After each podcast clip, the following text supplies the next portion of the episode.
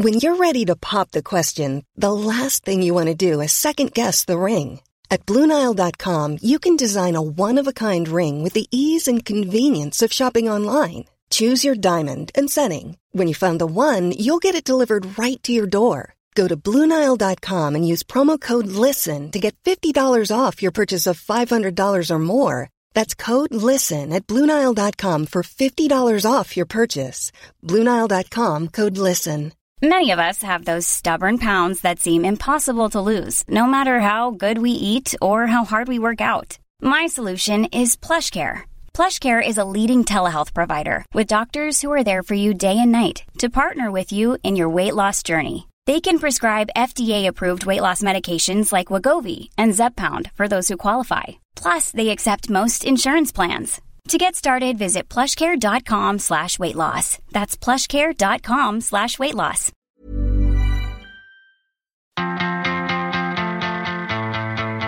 You play to win the game. You play to win the game. If they've achieved something good, I'll tell you what they've achieved. They've achieved something absolutely rotten. Didn't I just tell you don't mess me up? Turn around. Go back that way. Bye. See you. Hard to take. Don't think we deserve to lose that. But they are who we thought they were, and we let them off the hook. I cannot believe that somebody awarded him the man of the match. That was a total and absolute disgrace. When you start telling me it doesn't matter, then retire. Get out, because it matters. Hello, and you're very welcome along to episode 5 of My Worst Day with myself, David Sheehan. I hope you're all keeping safe and well and slowly but surely getting back to normal. Now, so far on this series, we've spoken to Andy McEntee, Adrian Reid, Tim Clancy, and Jackie Shields, and all of those episodes are available on the LMFM website, the LMFM app, or indeed wherever you get your podcasts. Our guest this week is former Leinster, Munster, and Ireland back row Niall Ronan. Niall, as many of you know, had his career ended prematurely by injury, and while that does feature in the discussion. His worst day comes from a game back in 2008. Niall also discusses integrating himself back into the dressing room with his GAA club St Colmcille's and taking on a leadership role there after many years away in the professional rugby arena. So here it is, episode 5 of My Worst Day with Niall Ronan. So, Niall, uh, thanks so much for, for doing this week's edition of My Worst Day. When I suggested it to you last week, I, I suppose anyone that's familiar with your with your career on the rugby side of things at least will know how, how it ended for you. But uh, things aren't always as straightforward as that with the, with these questions. So, when I said it to you about you know thinking about the kind of the bad days you had on the sporting field, what was it that, that immediately came to mind? Um, the one that stands out the most was losing to the All Blacks um, in Thomond Park in 2008. It was we were so close to beating, I suppose, one of the best rugby teams in the world, and a lot of that team went on to win a World Cup two years later. So. Uh, with what four or five minutes to go, we were winning the match, and they got a try to win it. So for me, that was probably one of the hardest things to take, because history would have been taking place, you know. Yeah, because everybody, you know, certainly my, my from my own family side of things, my, my dad's from Limerick, and a couple of a couple of his um, family members and my older brother was they were actually at that game against the All Blacks back. I think it was 1978, and they have the program at home to prove it and everything. But as you said there, you would have been joining those those guys really, and we know the legendary status that that game has taken on. So was that kind of part of why it was it was such a tough one to take? Aside from the fact that you know you guys in your own right were going to create history, but you would have been held in such high regard alongside that that famous win from from all those years ago. Absolutely. Well, a few days before we um, played that match, the players that took part in that game, 30 years before that, um, they handed out our jerseys to each player um, and it was an incredible experience. And it, suppose we wanted to keep the history going and beating the All Blacks in Thomond Park. Uh, we we got to the last three or four minutes. Unfortunately, they got a try to win the game, but uh, it was an incredible experience. But that was one that I regret that uh, we didn't win. And did you feel did you kind of feel almost? I mean, you know, to, to take on the All Blacks, even for an international side, I know you, you kind of touched on the fact there that maybe maybe you could say it wasn't their, their first fifteen or whatever, but it was still a very very strong All Blacks team. Did you feel under any any pressure to beat them because obviously they would have been heavy favourites, but given the unique kind of situation there and and, and given the win that, that happened all those years ago, did you kind of feel under pressure to, to carry on that tradition? Um, well, I didn't until I got off the bus when I saw grown men crying telling us that we better win the game. uh, really? realised wow. how big how big it was. Where um, we were getting our uh, bags from underneath the bus, and there was a grown man crying, saying, "You better win today," and you know, spurring us on. Um, we were there about an hour and a half before the game, and uh, Thomond Park was absolutely packed. And you know, in other games, maybe half an hour before the game, the crowd would come in. So we knew it was special, but to be honest with you, when you play for Munster, Thomond Park, it doesn't matter who you're playing, you believe you can win. And we went in with the mindset that we're out to win the match. We still had a very good, strong side. Uh, some people would have said we played with a second team as well. But we had some world class players in our team, and we thought we, we could win, and we nearly did. Yeah, and, and people that remember that game, and I think I was I was uh, I think I might have sent it on to you at the time. I was down in, in Cork last year, and I was in a particular pub, and there was a photo of the, the Munster haka going on, which people might remember as well. I mean, that was the the three New Zealand guys that were on the Munster team at the time. Um, like that was an incredible moment. Was that something that was planned, or or how did that go? Yeah, there was actually four New Zealand players. Uh, so there was there was the um, you had Rua Tipoki, Lifeimi Mafi, Dougie Howlett, and who was the last one? There was four. Oh, I'll be dead for, for getting this wrong. Jeremy Manning. Jeremy Manning. Yeah, so there's four of them. So basically, Rua Tipoki uh, got permission off the Maori tribe that his father would be associated with, um, and asked the New Zealand Rugby Union, could we do a haka, or the New Zealand players do a haka before their one? And the permission was granted. Um, and before the, the game, uh, we had a captain's run, and Rua Tipoki uh, would explain what their haka represented. And um, it was incredible in the dressing room. It made sure that we were focused and ready for the game. Um, and uh, he was representing his family's tribe. Uh, and then uh, the guys did it, and obviously the haka, the New Zealand did their haka, and it was a great way to kick off a game. In fairness, yeah, because I mean, it it was just, I mean, obviously teams are well used to facing the New Zealand haka, but for the, and, and I guess only only a small group of people would have known about that uh, that before the game. I'm not sure how how common knowledge it was. I mean, obviously you guys knew, but I'm not sure if any of the supporters or anyone in the wider kind of arena would have known about it. So when when that started, I think we were all kind of watching on, and it was it was really something, and it, it really got the the crowd going, and you, I'm sure you get goosebumps even now thinking about it. Yeah, absolutely. I think it was on RTE uh, two there the other night when I watched it, and geez, all the memories come flooding back. But I was only back from a medial ligament injury, and I was out for eight weeks.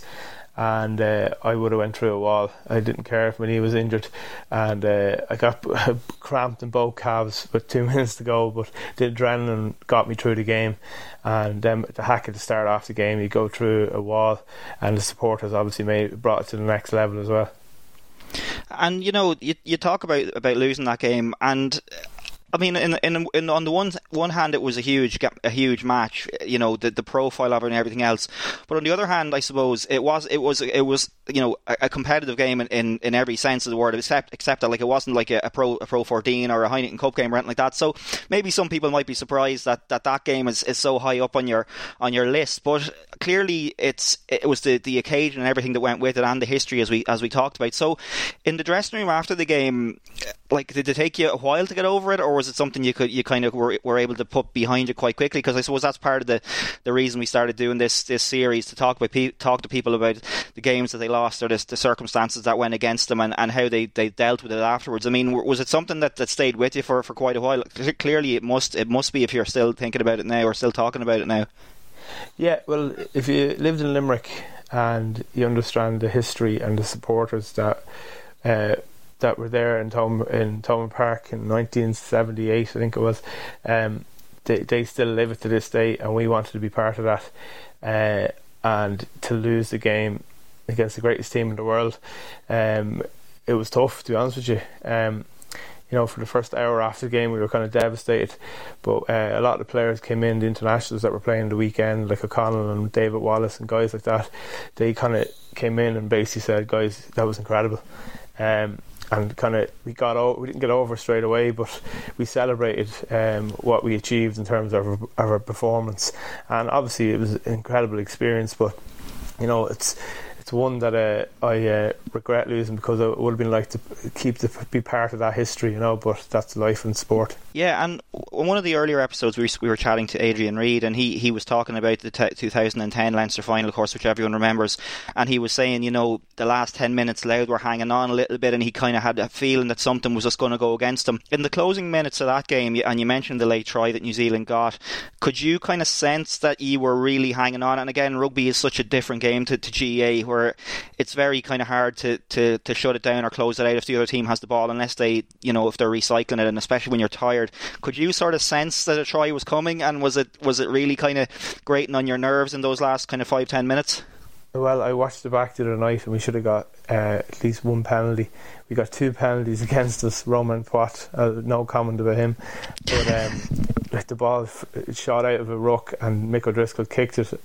Uh, but which is legal as open play, and he gave a penalty against that, and then we turned them over more or less, and it was should have been a turnover, and he played advantage, and they scored a try from that. So, uh, look.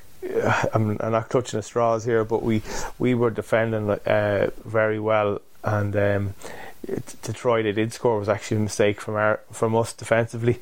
If we kept the system, we uh, we could have kept them out. But at the same time, they're probably the best team in the world. They know how to score tries late in games, and uh, they did that again, unfortunately. And when you talk about the, the system, if you'd kept your system, what exactly was it? And I'm not obviously, I don't know, was it an individual mistake or somebody shooting up out of the line or what? But what was exactly the nature of it? Uh, it was Lifeimi Mafi shot out of the line. I was texting him the other day about it, but uh, he still hasn't watched it back. But um, no, he's a good lad. He just he, he, shot out at an angle where if he just stayed where he was and came up uh, collectively, we, we may not have conceded a try, but sure, that's life yeah, these things happen. But I mean, yeah, it was such an incredible game. But as you said, to come so close and, and not quite get it done, and it's still like I mean, that game is is still remembered. And the, as I said, the, the, pictures and everything are up, and it's it's a game that even though you lost, it's still very fondly remembered. And I, I guess when the dust settled on it, and and as you said, the lads came into the dressing room, the internationals afterwards, and sort of gave you all a big pat in the back. Did you like when you look back at it now? Can you can you take a lot of pride out of it? And even though you lost, still kind of think, well, that was still a, a hell of a performance against against the All Blacks there in that game. Yeah, absolutely. I think everyone who was involved in, on the day, uh, they were just honoured to be part of it. Um, I think if you were in the stadium that day, you'll never forget it.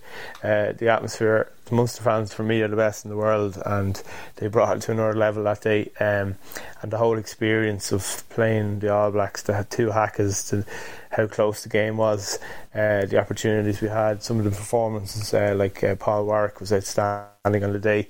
Um, so we all were honoured to be part of it, but uh, we're all competitive and we wanted to win, and uh, we didn't. That's the hard part. And when you play a game like that, and you know you're you're so close to winning against a team as strong as the All Blacks. From a personal point of view, and I'm sure you were you never had any doubt about your own ability, and you were playing at a high level for such a long time. But do you do you kind of look at yourself differently after a, a game like that and think, well, actually, maybe you know I'm I'm I'm well capable of playing at an even higher level than I am at the moment. Like, how does that kind of work for you, or is, is that sort of something that wouldn't really enter in, into your head? You're you're fairly you were fairly confident and comfortable in your own ability, and you didn't kind of need that sort of reassurance. But I can I can imagine it must have done your confidence a lot of good.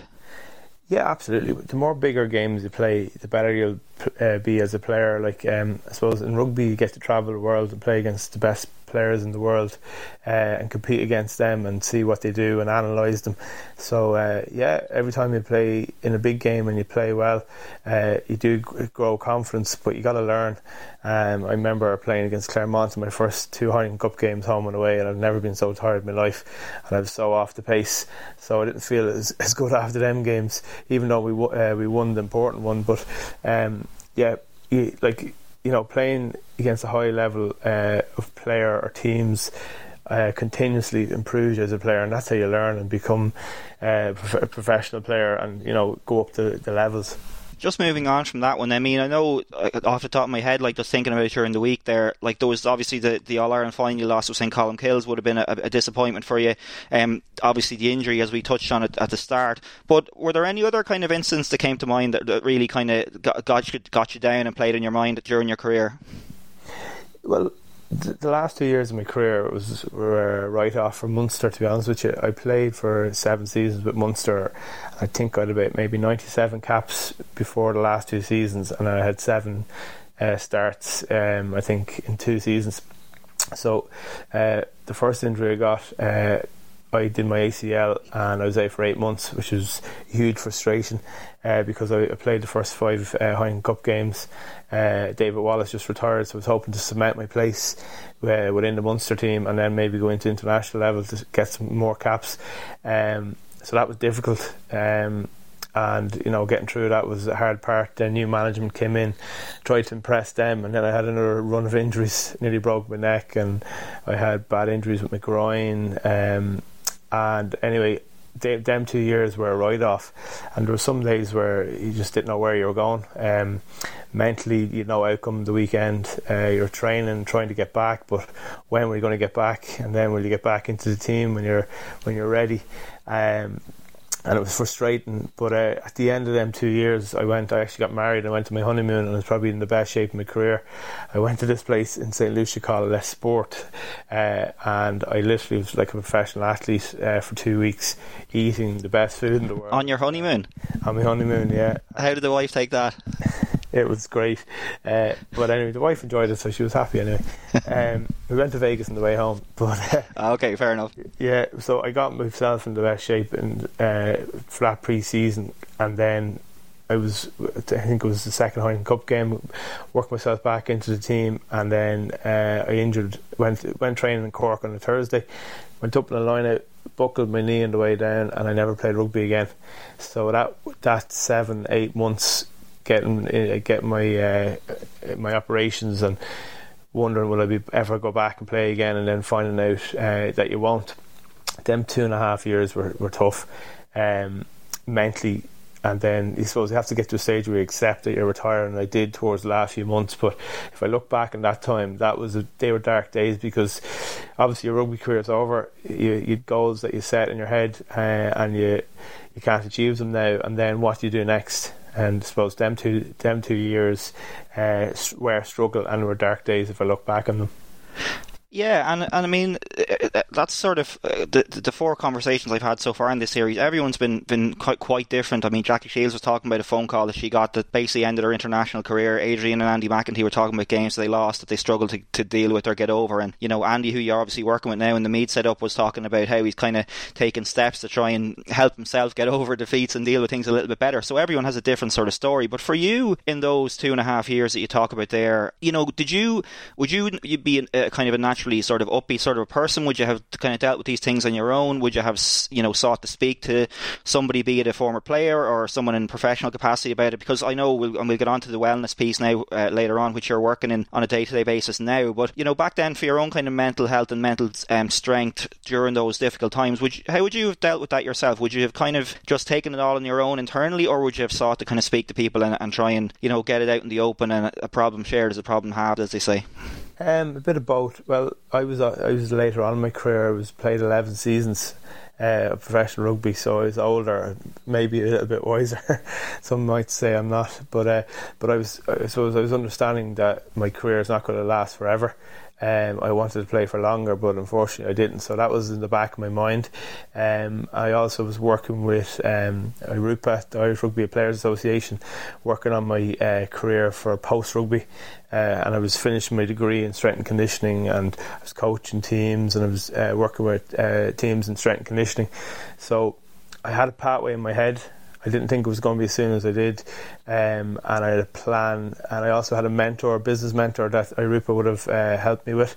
So I suppose them, you know, understanding that my career won't last forever, and getting the help from the different support networks I had, um, made my uh, my kind of next uh, career easy to do. But for younger players when they're 22, 23, and they're superstar, and then all of a sudden they're injured, that would be a lot more difficult.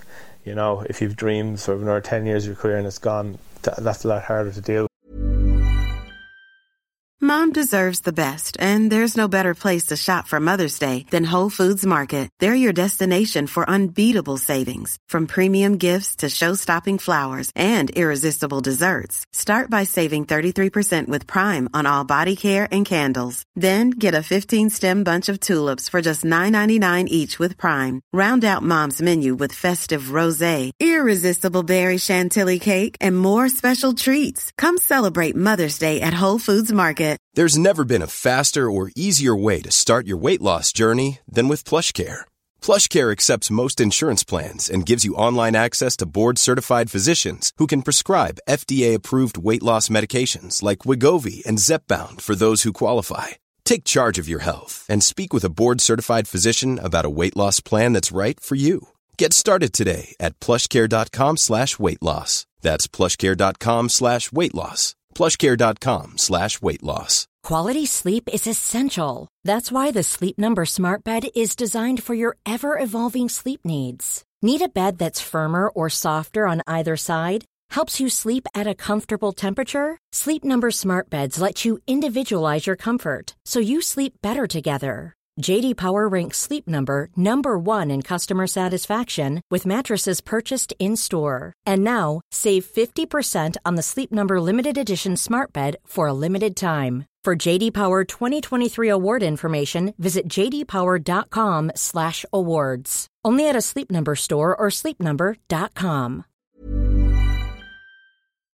Yeah, so do you, do you feel like I, I suppose it was a, bolt from the blue to have to retire when you did, but you can look back on the likes of the All Blacks game that you touched on there, and you know you did have a, a relatively long career in the game, but still, I, I'm not sure if that would have been a whole lot of comfort to you because it's still taken away from you a little bit prematurely. So it must be, and you talked about the, the acceptance of it. It's a, I guess it's a grieving process where you move through those all those four or five stages or whatever it is to, till you get to the acceptance stage. But did it take you long to, to kind of get to the acceptance point? Because I'm sure there must have been a lot of anger, frustration, whatever you want to call it. That wh- why did this happen to me? I'm after getting myself into the best shape of my life. I've had no luck here for a couple of years.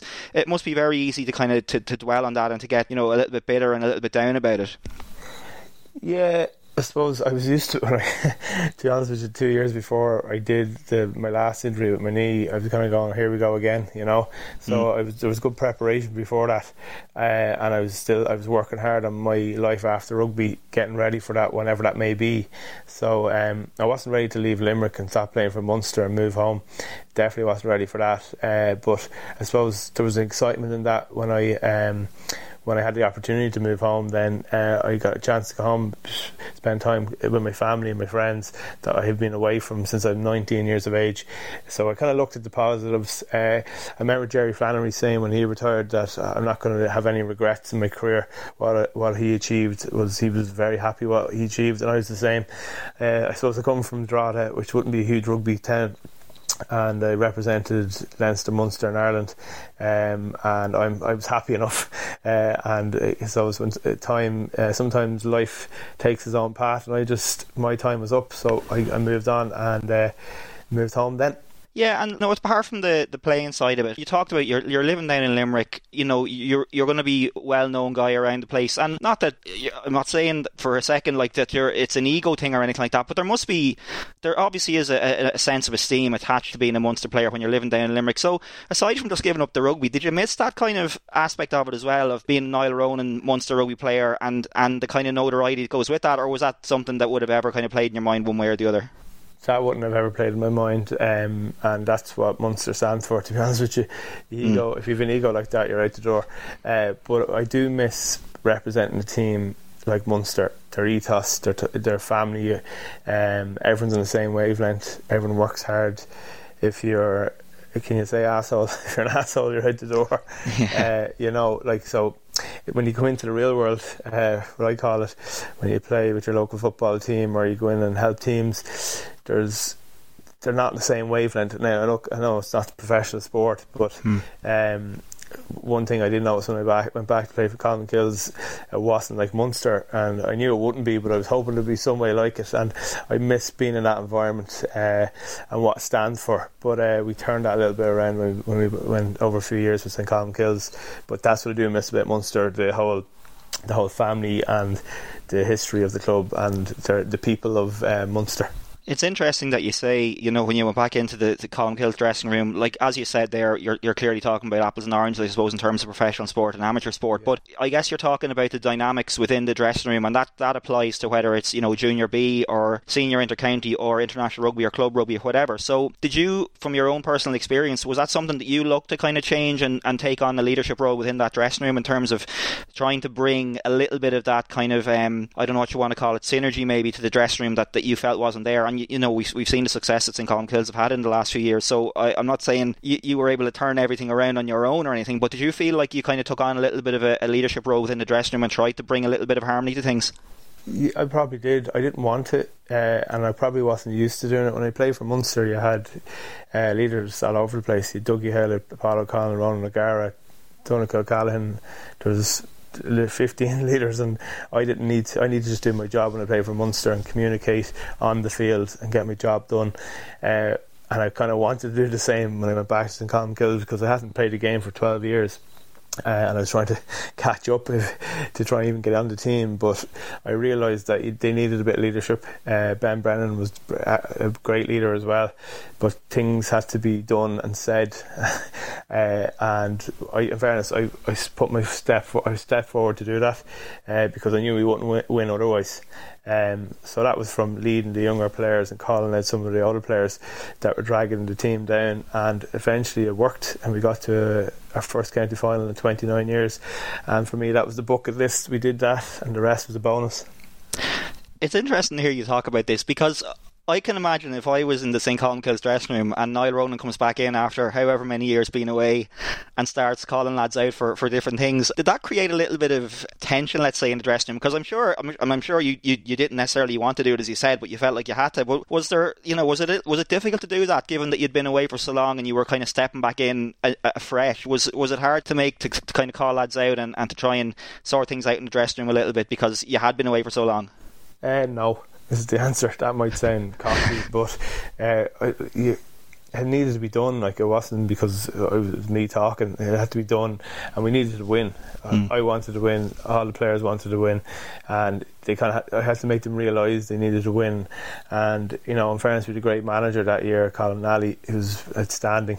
And if there's any dirty work to be done, I did it. You know, because it was my team, it was our our team, our club, mm. and he would have always say that he's there to facilitate us. Uh, when it had to be done, we did it, and at the end of the day, we were successful. So uh, I don't regret it anyway. Well, no, the, the, the proof was in the in the success you had after that. But um, it's interesting to hear that you, you, you, had no hesitation in doing it, and uh, you've been in enough dressing rooms now. Is it easy to, to kind of spot the, the, the lads that are maybe a drain on things? And I don't know what how exactly that manifests itself. Whether it's those fellas that are always complaining about things or are blaming other people when, when they need to look more at their own performances. Is it kind of easy to, to spot the lads that are, are causing the problem? And you know, do you have do you have one to one conversations with them, or do you kind of you know have a have a chat in front of everybody? How does it work? Um, some, some, sometimes people don't even realise they're bringing the team down, uh, and if you make them aware of it one on one, uh you know, personal personal conversation, I think that's the best way to do it. But if you don't listen, you have to call them out and to keep doing it. Like, look, it wasn't on a regular occurrence with them no. but we just wanted. I wanted, it, and so did the manager and Ben, who was the captain want to be professional. We wanted to win, and it's not easy to win an intermediate championship. Um, and we needed to just be all on the same wavelength. And it was a team, and we're coached as a team as well because Colin was very tactical. So if you go against it, uh, then you needed to be called out. And uh, in fairness, it wasn't that many times, but sometimes we had to say it, and we won at the end. So it was a good outcome. Absolutely, yeah, and it all it all worked out well in the end, as you say there.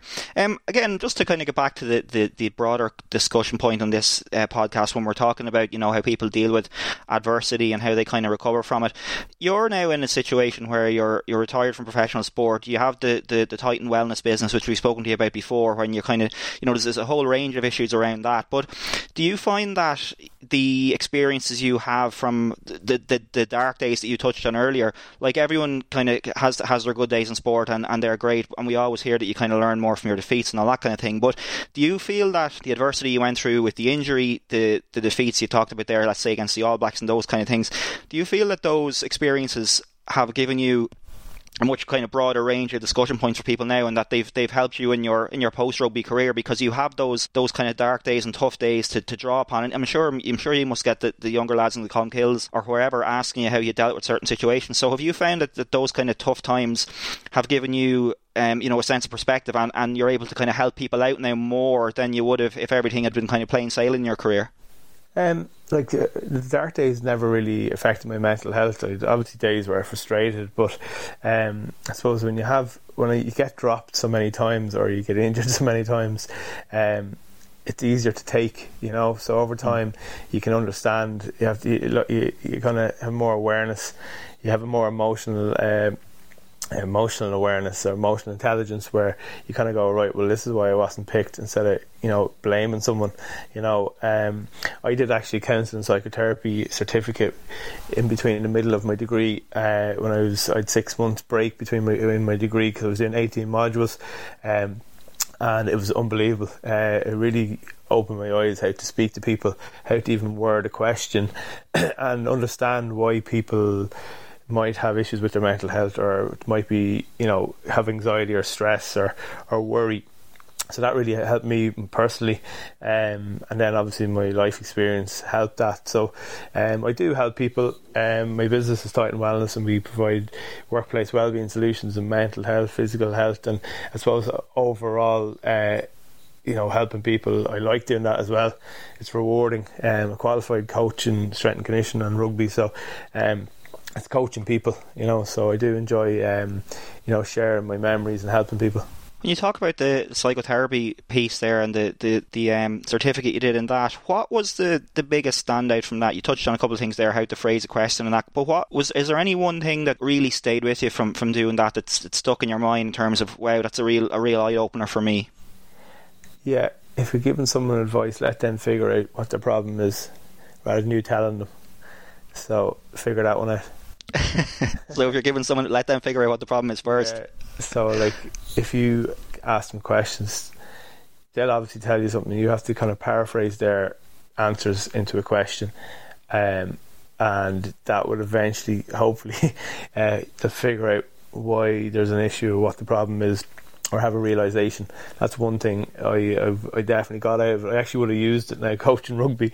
Uh, I'd ring a fella and I'd uh, probably give away my secrets here now, but uh, I'd ring him and I get him to say how did you how did you, how did you find playing the weekend? How did the game go for you? And then I'd say, how was your lineout? Oh, I missed three throws. Did you miss any tackles? I missed four. All right, well we can't pick it this weekend. But he told me all the reasons why I'm not picking him rather than me giving why he's not picked. Mm. You know, and it was an easier way to do it. Now that's that's one of, you can bring it into business, whatever. Uh, I'm not an expert, but mm. it's just where, how to communicate basically and figure out reasons why that you, you, might be in a bad situation. It might not be your fault, it might be your fault, but questions can actually help that. And you have to change yourself uh, if you have a problem rather than someone telling you, you know. So that's what I learned from it. Yeah, and, and I mean, I guess the, the, the root of a lot of a lot of problems in whether it's in relationships, or in work, in team sports, whatever, is is the communication and how people, uh, you know, deal with certain things, whether it's a coach, you know, as you said there, dropping somebody or whatever, or whether it's a boss in work having a, a, a, chat with, with a, you know, with somebody, a subordinate underneath them or whatever it is. And a lot of the time it's, it's how these things are phrased, isn't it, that can get people's backs up a little bit and, and put noses out of joint. So what you touched on there is, is actually a really interesting thing. How you phrase questions and how you deal with certain situations can have a hugely negative or positive impact on, on the person depending on how you deal with it. Yeah, absolutely. Um, I suppose when you were, I was doing my degree in strength and conditioning, you'd have the different styles of coaches. And when I was reading out the definition of an autocratic coach, I'm right, you're wrong type of coach, uh, I was not that guy. So I was like, I don't ever want to be that person because I worked under some of them before. So it's how you communicate and get the best out of people. Like if you look at, I'm a big soccer fan, Man United fan. look at Jurgen Klopp. He he definitely is ruthless, but ninety percent of the time he he his players love him, but he talks them, he communicates with them. He's there for them on the field and off the field and that's uh, same as HR manager or whatever. Um, and I think I think that's the modern approach. Uh, we don't live in that world where everyone's giving out to each other and you have to go and do it. We have to communicate better, and I think if you do it in a positive way, you'll get. Uh, productivity will improve anyway. And just one final point on that: Do you think there's still a place, though, for the the more ruthless approach or the more direct approach, not like very maybe sparingly, but uh, do you find that that's that's still required sometimes, or is that do you think gone out the door? And you're obviously involved again, as I said, with with Meath, so you're probably privy to a lot of a lot of dressing room conversations. But is there still a little bit of, um, I suppose, the carrot and stick analogy again? Is there still a bit of room for that kind of more more direct approach, where maybe some lad needs a, a kick up the backside sometimes? Yeah, absolutely. It has to be. If you're giving out every single session eventually you're going to get bored of it and it's going to go in ear one, one ear out the other. But if you're given good feedback, constructive criticism, um, you're positive to your players or to your staff, um, and then when you might be a little bit more uh, aggressive or ruthless, then you'll listen up because you respect the person. Uh, but eventually, respect will go if you're constantly giving out or being more uh, being an autocratic type person. You know. Just one final point then, and you touched on your, your work with um, Titan Wellness in, in, in kind of professional environment and around offices and that. What kind of, because especially, you know, a part of the reason again that we started doing this podcast was because people are living through a difficult time, have been for the last few months, and, you know, obviously things have eased up a little bit, but it, we, who knows where we're going to be in another month or two's time. But what problems have you kind of seen um, most typically in, in, in kind of an office setting when you're going in to, to talk to people? Is, is there any kind of common you know themes you're seeing when you're going in to, to speak to, to different companies, or or is it a wide variety of issues that you kind of come across? Presumably, it varies from one place to the next. Uh, I know there's there's a few things. Uh, I suppose uh, connectivity is the first one. Um, you know, people aren't connecting socially with people at work.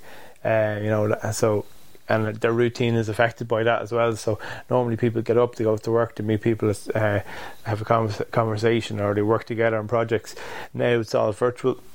So it's not the same. Mm. Um, it's great that they do connect, but um, I think, like for me personally, uh, I was in lockdown for four months, two kids under four, my routine was 100% um, affected by that. Mm. But as I went into the office, I'm being very productive. I'm getting a lot of work done. I'm getting a lot of work done in one day rather than three or four days. Um, and I'm connecting with people who are back in the office as well. So um, they were the two standout things, um, as well as that people haven't worked remotely. Uh, you know, they might have might have accommodation that's uh, functional for work as well. So that that was uh, the ergonomics type. Um, you know, your working environment is affected as well. So hmm. they'd be the three main things that would be standing out. Just to wrap things up then, and to go back to the, the point that we started on at the very beginning of the, the chat, that game against the All Blacks, you said you watched it back the other night. Was that the first time you'd watched it back, or have you have you watched it a few times over the years? I think I've watched it three or four times, and the fourth time was uh, I think the other night because it was on telly. Um, but uh, yeah, three or four times I think is the amount of times I watched it. And to, to, to flip things around a little bit there, what did you what did you make of your own performance? How many tackles did you miss? um, I think I missed. I threw a brutal pass in the second half. Uh, there was an overlap and I didn't even look. But uh, I did some good, some bad. But uh, what an occasion! So uh, it's too late to be critical about it now. and it's obviously you know you, you talk you, you talk about it in, in terms of being kind of one of your worst memories, but it's it's still it's probably a little bit of a bittersweet one because you, you remember the the occasion and everything around it so fondly, but those last kind of five minutes or so when it just slipped away from you is probably the the bit that makes it a little bit a little kind of conflicted in your head because ultimately you didn't win the game, but you, you know you're you're speaking so fondly about the occasion, the man that you met getting off the bus that was crying, and everything that went with it. So it was it was a magical occasion in so many ways, but just just slipped away from you right at the end. Yeah, absolutely. You're right. Like, go back to my career. I enjoyed every bit of it, um, and that was part of it. And I'll never have any regret. But uh, that was a little bit of a regret because we were so close. If we're losing by 30 points, uh, I wouldn't have cared as much. But uh, when you're that close, uh, it's harder to take, especially in front of such an incredible crowd that deserved it. And uh, we put our body, bodies on the line. But again, that sport, it's, it's cruel at times. That's it, absolutely. Listen, Niall, thanks so much uh, for taking the time to discuss. I know another uh, a little, little uh, sort of sad memory from your career in some ways, but still, as you said, a very memorable occasion. Thanks so much for taking the time to talk. How about it? Yes, Niall Ronan there talking about that clash in 2008 with the All Blacks when Munster came so close to repeating that famous win of 1978. And who knows, maybe that would have prompted a sequel to Alone It Stands. It just wasn't to be in the end for the men in red. Just looking back on some of the detail from that game, Munster were 33 to 1 outsiders before the game and were missing 10 Ireland players. They led by 16 points to 10 at half time and 16 13, which was four minutes to go before Joe Rokocoko got that try that broke Munster's hearts. Thoughts so near and yet so far, as Niall said there. Great to hear from him and great memories from that game, in spite of the fact that they ultimately came up short. A reminder that if you're listening to this podcast before the weekend, LMFM Sunday Sport returns to the airwaves on Sunday after many months of inactivity. I'm very much looking forward to getting back to that, and I hope you'll join me from half past two. So until then, from myself, David Sheehan, look after yourselves.